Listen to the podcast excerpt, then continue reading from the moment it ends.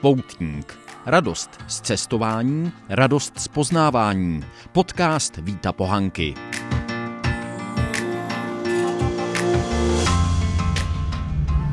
Dobrý den, já vás vítám při poslechu další epizody podcastu Poutník. Zase jsem se jednou rozhodl, že zkusím natočit jedno povídání, tak říkajíc, z ruky. Vydali jsme se na výlet s manželkou Marcelou, s dcerou Klárkou a s naším Jackem Russellem Terriérem Spotem.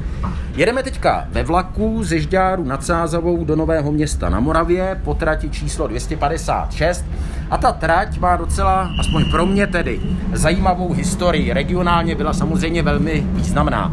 Žďár nad Sázavou měl spojení s tehdy německým, později Havlíčkovým brodem už od roku 1898, ale tenhle ten úsek tratě, který vede ze Žďáru přes Nové město na Moravě a Bystřici nad Penštejnem dál do Tišnova, tak ten byl zprovozněný až v roce 1905, tedy později.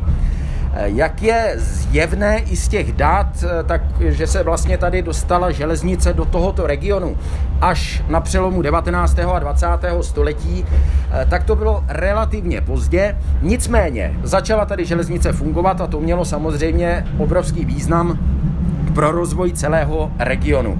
Tahle ta trať byla vlastně hlavní spojnicí mezi Žďárem a Brnem až někdy do 50. let minulého století, kdy se v celém úseku už tedy zprovoznila kompletně nová trať, takzvaná dvojkolejná, eh, elektrifikovaná, která vede ze Žďáru eh, trošku jinou cestou přes Křižanov a Dolní Loučky do Tišnova. Tam zase navazuje na tuhle tu původní trať. A ta to spojení velmi značně zrychlila, tedy spojení mezi Žďárem a Brnem. A vedla také k tomu, že potom začaly jezdit rychlíky e, přes Žďár, které směřovaly dál do Prahy a dalo se v určitém časovém období, které já ještě dobře pamatuji, eh, dalo se ve Žďáře nastoupit do vlaku a jet eh, na, směrem na východ, tedy za Bratislavu do Budapešti byly spoje až do Bukurešti a dalo se zároveň nastoupit do vlaku a dojet až do Berlína třeba. Měli jsme prostě přímé vlakové spojení, což už bohužel dneska neplatí. Nicméně máme spojení pořád mezi Žďárem a Brnem a Žďárem a Prahou, řekl bych, velmi, velmi dobré, rychlíkové. Teď tedy jedeme po téhleté trati, přijíždíme do vesničky Radňovice a odsud budeme pokračovat na Nové město. Možná ještě krátká poznámka z vlaku. My jsme teď dojeli do zastávky Nové město a pro lidi, kteří neznají Žďár nad Sázavou nebo náš okres, eh, tak tady se vystupuje, když se jde do nemocnice. Nemocnice na okrese Žďár nad Sázavou je jenom jedna a je v Novém městě na Moravě, což je dané tím, že Nové město historicky bylo hlavní středisko. Žďár se stal tím okresním městem až v podstatě v době komunismu, kdy se postavily žďárské strojiny a slévárny po druhé světové válce. A tahle ta nemocnice v Novém městě na Moravě se stavěla na konci první republiky, začala se stavět ještě na sklonku 30. let, ale pak už se, pokud vím, dostavovala za protektorátu.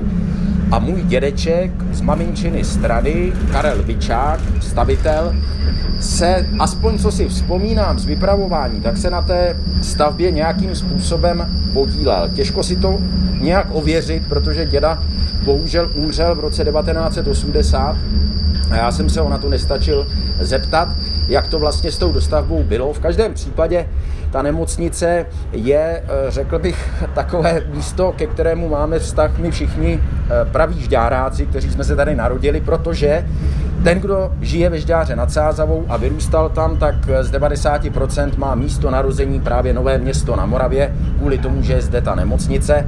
A vlastně v té nemocnici se narodily i dvě, obě dvě naše děti, tedy Vojta v roce 2001 a Klárka v roce 2007. Takže k tomu místu máme takový, řekl bych, skoro osobní vztah. Teď už tedy projíždíme přes, řekl bych, okrajovou část Nového města na Moravě, no a blížíme se na nádraží, odkud se vypravíme na další pěší tedy část tohoto výletu.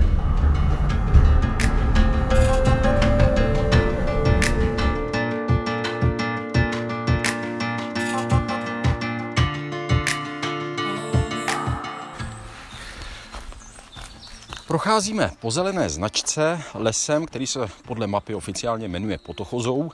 Ti z vás, kteří to tady aspoň trošku znají, tak možná vědí, že jsme tady vlastně jenom kousíček od ski hotelu, od toho areálu Arena Vysočina. Samozřejmě celý ten areál, který byl vybudovaný relativně nedávno, ale už předtím ski hotel, který byl zprovozněný začátkem 70. let minulého století, byli něčím, nebo jsou něčím, co dostalo Nové město na mapu, řekl bych nejenom nejdřív Československa, potom České republiky, ale celého světa. Připomněl bych, v roce 2013 se tady konal nejenom světový pohár v biatlonu, ale přímo mistrovství světa, což byla obrovská událost nejenom pro Nové město, ale řekl bych pro celý okolní kraj. Jinak Nové město, něco k jeho historii, vzniklo zhruba ve stejné době jako žďárský klášter, tedy ve 13. století. 1252, tuším, jestli si to dobře vybavuji. Nové město, stejně jako žďárský klášter, založil, pokud vím, Boček z Obřan, místní šlechtic. Pak to tady měli různé rody, mimo jiné třeba Pernštejni, těm to tady patřilo docela dlouho. A po bitvě na Bílé hoře se dostalo celé to novoměstské panství, tedy i vlastně Medlov, Frišava, tady tenhle ten kout Vysočiny, kam teďka směřujeme, dostali se do zprávy eh, kardinála Františka z Dietrichsteina. To byl velmi významný katolický tedy politik, proto to také dostal po Bílé hoře. On už předtím měl vlastně to žďárské panství za jeho zprávy, jestli se to tak dá říct, tak byl Žďár povýšený na město v roce 1607 a nové město mu tedy připadlo až po té bitvě na Bílé hoře 1624. To ale neznamená, že eh, tím tady jaksi válka končila, protože tady se pohybovali Švédové, vypálili tady spoustu vesnic a mimo jiné vežďáře se zmocnili eh, knihy Kronika domu Sarenzis, kroniky žďárského kláštera. Švédové tedy tady zdejší kraj spustošili, nicméně sám František z Dietrichsteina by stál asi za celé jedno povídání. Eh, byl to šlechtic rakouský, velmi významný. On se narodil 1570 v Madridu. Jeho otec byl diplomatem už na španělském dvoře. A sám potom František z Dietrichsteina se stal olomouckým biskupem, v té době ještě biskupem. Říkalo se mu prý také král z Kroměříže, protože v Kroměříži měl letní sídlo a ovládal vlastně obrovský kus Moravy po bitvě na Bílé hoře. E, nové město bylo, řekl bych, soupeřilo vždycky tak trošku ve významu se Žďárem, eh, který je odsud necelých 10 kilometrů daleko, když bychom to vzali od značky ke značce. A Nové město, řekl bych, vedlo dost dlouho eh, v tom významu. Eh, v 19. století určitě vlastně gymnázium v Novém městě, dnes nazývané gymnázium Vincence Makovského, Vincenta Makovského, teď si nejsem jistý, bylo založené 1894, jsem se díval nedávno. Takže Nové město prostě mělo gymnázium, byl tady okres. A takhle to bylo ještě za první republiky. Ve Žďáře byl okres jenom soudní, ale Žďár spadal jinak jaksi správně pod Nové město. Ale to se změnilo s novými pořádky, když nastoupili komunisté a v roce 1949 se okres přesunul z Nového města do Žďáru nad Sázavou. Později se ten žďárský okres ještě rozrostl. To bylo tuším začátkem 60. let a to samozřejmě nesli nelíbě nejenom lidé tady z Nového města, ale i třeba z Bystřice, z Velkého Mezeříčí a třeba z Bíteše, která také patřila ještě do toho žďárského okresu, i když už je vlastně kousíček od Tišnova nebo kousek od Brna, by se dalo říct taky. Proto se také žďáru dost dlouhá léta přezdívalo Šakalov, možná se to ještě pořád říká. A žďár samozřejmě se rozrostl velmi významně s tím, jak se vybudovaly ty žďárské strojiny a slévárny, jak už jsem zmiňoval. Počet obyvatel žďáru mimochodem stoupl od druhé světové války do roku 1980 eh, skoro pětinásobně, víc než pětinásobně, protože po druhé světové válce měl Žďár jenom něco přes 4,5 tisíce obyvatel a v roce 1980, když dosáhl nejvyššího počtu obyvatel, taky bylo skoro 25 tisíc nebo 25 tisíc. Pak se to trošku zase zmenšilo, protože některé obce, jako Hamry, Polnička, které spadaly pod Žďár v těch 80. letech, tak se zase osamostatnili. Nové město Takového počtu nikdy nedosáhlo. Vlastně tím, že se ten okres přesunul do Žďáru, tak Nové město se do značné míry zbrzdilo v tom svém rozvoji, ale to neznamená, že by, že by se tady jaksi zastavil čas, to určitě ne, protože po druhé světové válce se tady vybudovala Chirana, tedy podnik na výrobu lékařských přístrojů a nástrojů, dnes Medin, a vznikla zde také továrna Sport na lyže, hlavně se tam dělali, nebo ještě předpokládám dělají. A, no a potom tím, jak se rozvíjel samozřejmě běžecký, lyžařsko-běžecký sport, tak Nové město vešlo ve známost právě jako místo, kde se konala zlatá lyže, nebo koná stále zlatá lyže, jak už jsem říkal letos znovu, byla zařazena do série světového poháru. A já si vzpomínám, ještě když jsem vyrůstal v 70. letech, tak když byla zlatá lyže, tak to byla prostě obrovská událost. My jsme sem jednou jeli s otcem, si vzpomínám. Bylo to, tuším, z roku, v roce 78. Máme z toho fotky, já jsem tenkrát docela nadšeně fotografoval běžce na lyžích. A byla to pro nás událost z toho důvodu, že se sem sjeli závodníci z celého světa. Byli tady západáci, byli tady západní Němci, ale samozřejmě i ze Sovětského svazu. Byli tady snad i Američani nějací a to, to, to víte, to bylo něco pro nás. No, jinak u Nového města, pokud to nevíte a nejste odsud, se dá dneska docela dobře sjezdovat na takové malé sjezdovce na vrchu, na Harusáku. Je tam sedačková lanovka v zimě. Eh, pokud eh, máte třeba menší děti, tak určitě vřele doporučuji. Je to takový celkem příjemný svah. Jenom už se také začíná stávat, řekl bych, obětí vlastního úspěchu, nebo se stával. Uvidíme, jak to bude vypadat eh, teď, tedy po koronaviru. Tím myslím, to že se stával, tedy to, že se stával obětí vlastního úspěchu, tím myslím to, že sem přijíždějí hlavně Brňáci, lidé z širokého kraje, takže tam bývá prostě přelídněno, ale tak to už je dneska, nebo to tak aspoň bylo předtím, než přišel koronavirus na spoustě jiných míst. Pokračujeme po zelené značce. Teď je to do kopce, což je možná slyšet. Tady zurčí tady krásně potůček. Je tady moc hezky. A jdeme směrem na tři studně. Po pravé straně za kopcem je Rokytno, jestli se nemýlím. Vlachovice také mineme, ty jsou ale na druhé straně, na, po mé levé straně, ale tam nepůjdeme.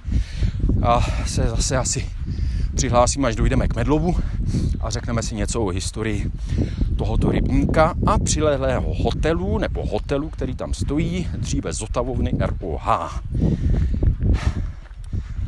Teď tedy vzhůru na tři studně. Mě to nedalo, já jsem si teďka ještě pro jistotu na internetu ověřil ta data a pokud někdo poslouchá v Novém městě, tak by měl vědět, že Nové město vzniklo výrazně později než Žďár nad Sázavou. O plných asi 15 let později, jinými slovy ve Žďáře, už to žilo od roku 1252, zatímco první zmínka písemná o Novém městě je až z roku 1267.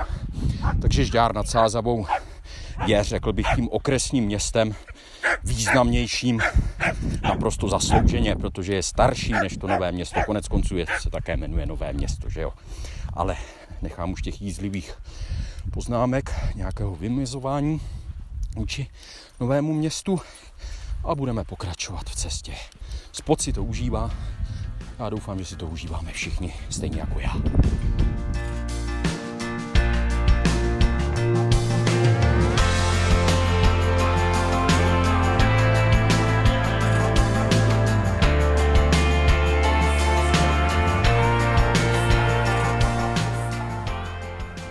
Usadili jsme se a posvačili jsme na takové travnaté pláži tady u rybníka Medlov. Počasí nám pořád přeje, právě tady na této pláži bývá v létě kemp, nebo tady aspoň býval kemp, který provozovala obec Frišava. A je tady ještě pořád ten stánek, teď tedy samozřejmě zavřený, kde jsem obsluhoval v létě roku 1988 a moc rád na to vzpomínám. Krátce k historii Medlova, ten rybník, jak jsem si zjistil, byl založený už v polovině 16. století jedním z rodu Pernsteinů, tedy jedním z těch, z těch význačných členů rodu Pernsteinů. Teď si nejsem jistý, který to byl, ale to si myslím, že je vedlejší. Mě spíš zaujalo, že opravdu už v 16. století i v takovémhle docela odlehlém koutu Vysočiny, protože i na Frišavu, což je nejbližší vesnice, je to odsud určitě víc než kilometr. Tři studně tehdy ještě neexistovaly a mm, do Nového města je to, my jsme to teď šli asi 9 kilometrů, tak možná vzdušnou čarou je to blíž, ale proč to říkám? Ta představa, že i prostě tady v lesích tenkrát v 16. století museli postavit hráz, vyhloubit to, museli si docela máknout prostě, takže mě zaujalo, jak je ten rybník starý. Měří eh, plocha, má tedy 22 hektarů, a dneska tady stojí hotel, což bývala Zotavovna ROH, tedy revolučního odborového hnutí. A ta zas pro změnu byla postavená na místě Zotavovny, kterou tady postavil už v roce 1934 lyžařský reprezentant, předpokládám běžec, Leoš Stehlík. Přiznám se, že to jméno jsem slyšel poprvé. Takže ten tady udělal takovou zotavovnu, nebo asi nějakou bych řekl ubytovnu, spíš asi turistickou, aby se mohli lidé jezdit na pěšky v zimě. Za druhé světové války, jak jsem slyšel už dřív, eh, tak prý tady mýval, mývala tábory organizace Hitlerjugend. Za druhé světové války, jak jsem, se, jak jsem slyšel už kdysi dřív, prý tady mývala tábory v té Zotavovně organizace Hitlerjugend. Já jsem si teď v rychlosti to vygoogloval, ale přišel jsem jenom na to, že určitě tady pořádali pobyty pro děti v rámci činnosti kuratoria pro výchovu dětí a mládeže v Čechách a na Moravě, což teda byla organizace, která byla pronacistická, jak jinak taky za protektorátu a měla být asi takovou českou obdobou Hitlerjugendu. Takže nemůžu potvrdit, že by tady opravdu ten německý Hitlerjugend třeba jsem posílal děti, ale to kuratorium evidentně eh, tady nějaké akce dělalo.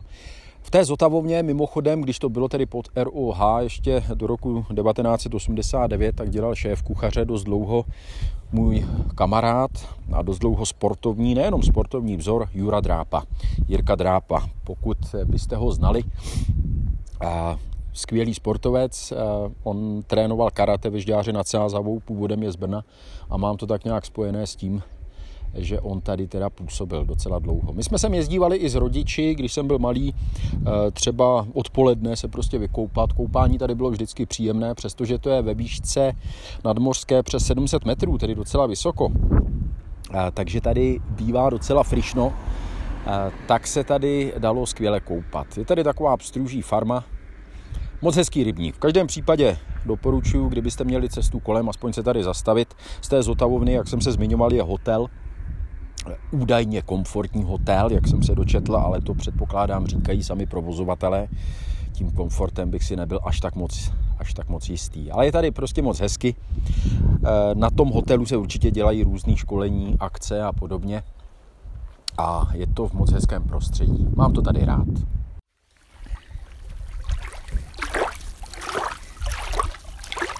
A mě to nedalo, ještě než se z Medlova vypravíme dál směrem na tři studně, tak si tady nahrávám, jak tady krásně šplouchá voda. Já jsem vlastně říkal, že tady bývalo krásné koupání za dob mého dětství, ale to koupání pochopitelně předpokládám, že dobré je tady dodnes. I když dneska už se lidi většinou v rybnících moc nekoupou, a ta voda tady bývá opravdu studenější než jinde.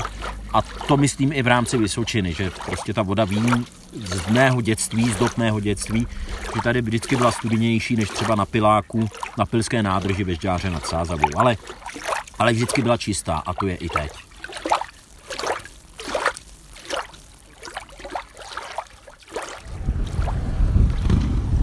Přes les jsme dorazili na 3 stupně, jak je slyšet, je tady trošku živo teďka na silnici.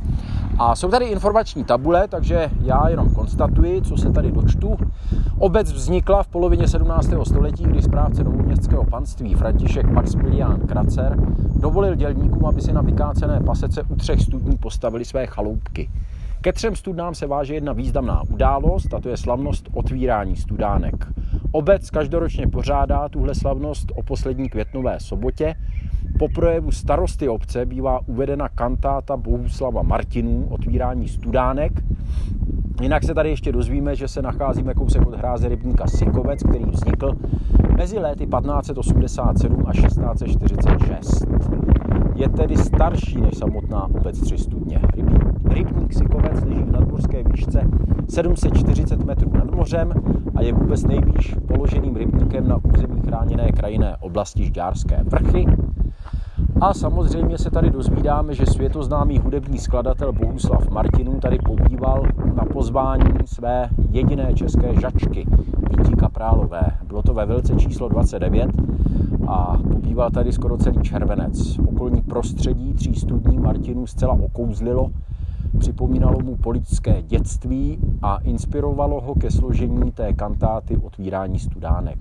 Významné osobnosti tří studní připomíná pamětní deska na hotelu Uloubů a také pamětní desky na Vilce číslo 29, pamětní kámen u studánek Barborky a Vitulky.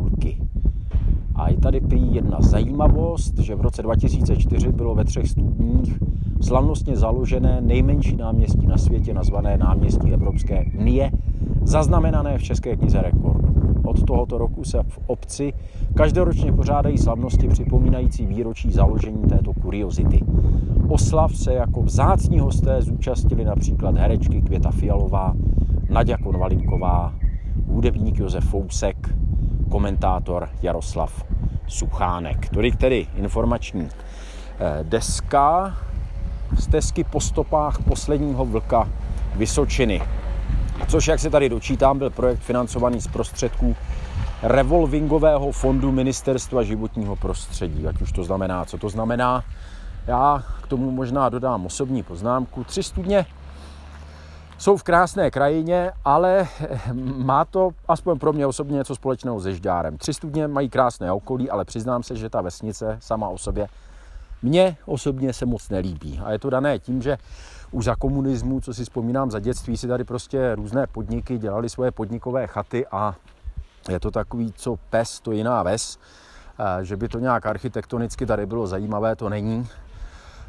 Snaží se některé budovy, řekl bych, jak si vycházet z rázu krajiny, jsou tady nějaké roubenky a podobně, ale do toho máte naplácnuté takové betonovo-socialistické stavby, nic moc hezkého to není. Teď jsem tedy před penzionem Sikovec, mimochodem ten nevypadá špatně, je to taková větší budova, obložená dřevem, dole kameny, tak ta je docela, bych řekl, hezká, ale i to hřiště tady, eh, které je u ní, na které se teď blížím a na něž vstupuji, tak mě připomíná vysloveně doby dětství, ty prolízačky takové pestrobarevné, ale tamhle vidím docela hezkou lezeckou dráhu, takže není to tady špatné. Vím, že náš syn Vojta tady byl eh, od gymnázia na orientačním pobytu v prváku, že sem jezdí prostě, aby se tak nějak sešli eh, ty děti poprvé, když se sejdou a měli tady různé hry a činnosti, takže jak říkám, je tady, je tady hezky, jako stojí za to se sem podívat, ale že by se to stavebně, architektonicky tady nějak, eh, nějak vymykalo normálu, nebo že by to stálo za návštěvu kvůli tomu, co je tady vidět za, za budovy, za architekturu, tak to si myslím, že zase ne. Pokračujeme dál směrem na sklené.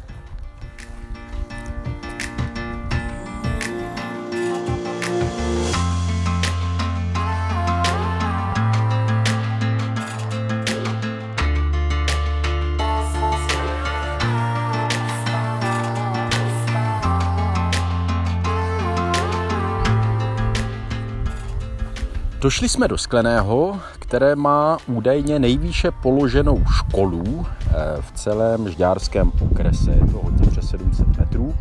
Ale hlavně se tady dočítám, že se v lesích pod Sklenským vrchem usadil pár čápů černých. Méně známý příbuzný bílého čápa je typickým lesním druhem. Žije jednotlivě a skrytě, velké hnízdo z klacků a větví bývá ukryto v korunách starých stromů. Živí se převážně rybami, které loví v potůčcích, mělkých řekách, rybníčcích a mokřadech. Většina evropských černých čápů přečkává zimu ve střední a západní Africe. A jak se tady dozvídám, tak mláďata čápů se od roku 2000 kroužkují.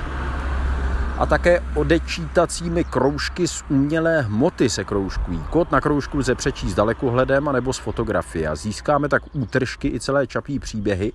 A příkladem prý může být mladý čáp, označený kroužkem v roce 2002 pod Paseckou skálou, což je odsud nedaleko, který podle pozorování hnízdil v letech 2009 až 13 u Skleného, 3,5 km od místa narození, a byl potom 35krát pozorován na tahu v Izraeli. Co to přesně znamená, že byl na tahu v Izraeli, to nevím, ale docela mě to zaujalo. Takže odsad čápy černí lítají evidentně do Izraele. Jinak Sklené je vesnička, která má přes 100 stálých obyvatel a první písemná zmínka je už někdy ze začátku 15. století. Myslím, že 1406, jestli si to dobře vybavuju. To znamená, že to osídlení je tady opravdu hodně dlouhé a v téhle části Vysočiny byly hodně, no teď jsou tady psy hlavně, ale bývaly tady železné hutě a sklářství. Sklářství se tady provozovalo. Ale pes mě to nenechá zjevně dopovědět. Jenom ještě dodatek ke Sklenému. My jsme teď vystoupali na kopec nad vesnicí, jdeme směrem na Lhotku a jsme tady u křížku a aplikace My Altitude, moje nadmořská výška, mi ukazuje 768 a něco metrů nad mořem. Takže je to necelých 800 metrů nad mořem a je to tedy jedna opravdu z nejvýše položených obcí vůbec tady na Žďársku, Sklené.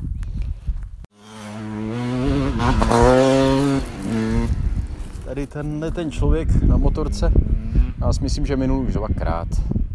Přiznám se, že mi to není moc sympatický. Ale asi má na to právo, nejsem si jistý tady na polní cestě se projet. A my jsme tady přišli k takovým rybníčkům, kde se dozvídám, že to je revitalizační opatření v katastrální území Lhotka u Žďáru. Projekt realizovaný v letech 2008 až 2009 byl spolufinancován Evropskou unii, Evropským fondem pro regionální rozvoj a státním fondem pro životní prostředí v rámci operačního programu životní prostředí. Proč to tady říkám? No, tak mě napadá, co člověk vidí takových podobných cedulí, co věcí se tady udělalo a já to nějak nehodnotím, jestli je to dobrý nebo špatný za spolufinancování Evropské unie. V každém případě tady byla předmětem podpory obnova zaniklého rybníka a vybudování druhého menšího, mělkého rybníka, protože obnovené vodní prvky mají v krajině velký význam. Zpomalují odtok vody, zmírňují riziko povodní a sucha, zpříjemňují místní klima, vytvářejí podmínky pro výskyt mnoha vodních rostlin a živočichů. A pak to ještě pokračuje. Mě to jen tak jako přivádí k tomu, že si to ani neuvědomujeme kvůli koronaviru, jaké je zase sucho letos, protože v zimě prakticky nebyl sníh a ta krajina už má dlouhodobý dluh, co se týče vlhkosti a vody. A možná právě tady tyhle ty stavby, jak tady píší tomu, mají pomoc nebo mají pomoc tu vodu zadržovat v krajině a konec konců jsem o tom docela nedávno točil jeden pořad zaostřeno s generálním ředitelem povodí Vltavy, kam vlastně i tady tyhle ty rybníky spadají, protože ty jsou na potoku staviště, který potom vtéká do Sázavy a ta teče dál do Vltavy. My jsme teď prošli Lhotkou, to je taková vesnička, která byla také už součástí Žďáru, teda v těch 80. letech, když byla taková ta centralizace. Od té doby, zase od 90. let, je to samostatná obec, má přes 220 obyvatel, tedy dvakrát větší než to sklené, kterým jsme prošli. A to přičítám tomu, že tady, podobně jako v jiných vesnicích, já jsem to zmiňoval už v tom podcastu, když jsme šli z Přibyslavy do Žďáru, tady v těch vesnicích v okolí si hodně lidí ze Žďáru postavilo domy v 90. letech a po roce 2000, když ve Žďáře nebyly parcely, nebylo pořád kde stavět, tak se hodně lidí, jaksi rodin rozuteklo mladých tady po okolí. Jinak, jak jsem se díval už máme v nohách přinejmenším 18 kilometrů zhruba, takže nám ještě zbývá nějaké 4 nebo 5 kilometrů dorazit domů. Odsud už to povede po modré značce okolo přehrady staviště a budeme doma.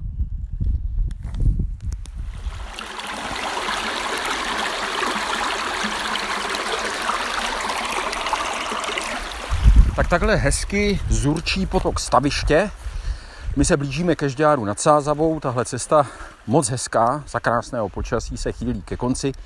Za chvilku budeme u přehrady staviště, ta byla postavena po druhé světové válce v 50. letech minulého století jako zásobárna vody, vodní nádrž pro pitnou vodu ve Žďáře nad Sázavou, který se tenkrát docela bouřlivě rozvíjel, ale docela brzy přestala stačit, protože se Žďár rozvíjel opravdu velmi rychle těch 50. 60. letech a do Žďáru začala téct voda pitná hlavně z Vírské přehradní nádrže, což je za Bystřicí nad Penštejnem a potom také z Mostiště, což je směrem na Velké Mezeříčí. Já mám tenhle ten kousek lesa vlastně okolo staviště strašně moc rád, protože jsem tady vyrůstal na Vysočanech ve Žďáře a často jsme si tady hráli, i když jsem oficiálně byl vstup zakázán a tak to trochu tomu nerozumím. On se vlastně je vstup stále zakázán, jsou tady cedule, že to je ochranné vodní pásmo, ale dokonce i turistická stezka vede tím ochranným pásmem. Budu se na to muset někdy zeptat. Takže tím končím dnešní takový výletní podcast Poutník, natočený bez scénáře, jak se říká z ruky. Doufám, že jste se dozvěděli něco zajímavého a jestli ne, tak mi to také můžete dát vědět. Já budu moc rád, nevím samozřejmě, kde to posloucháte, na jaké platformě, jestli vám to umožňuje známkovat ty podcasty nebo na ně reagovat. V každém případě jsem se rozhodl, že vám dám e-mail na sebe. Ten je velmi jednoduchý. bit.pohanka zavináč gmail.com tedy bit.pohanka zavináč g jako guma, m jako Marie, a, i měkké l, tečka, c, o, m, kom a budu rád, když mi napíšete, ať už v tom dobrém, nebo třeba i o tom, že se vám něco nelíbilo. Přeju zdar, sílu a hlavně zdraví. Těším se na slyšenou. Vít Pohanka.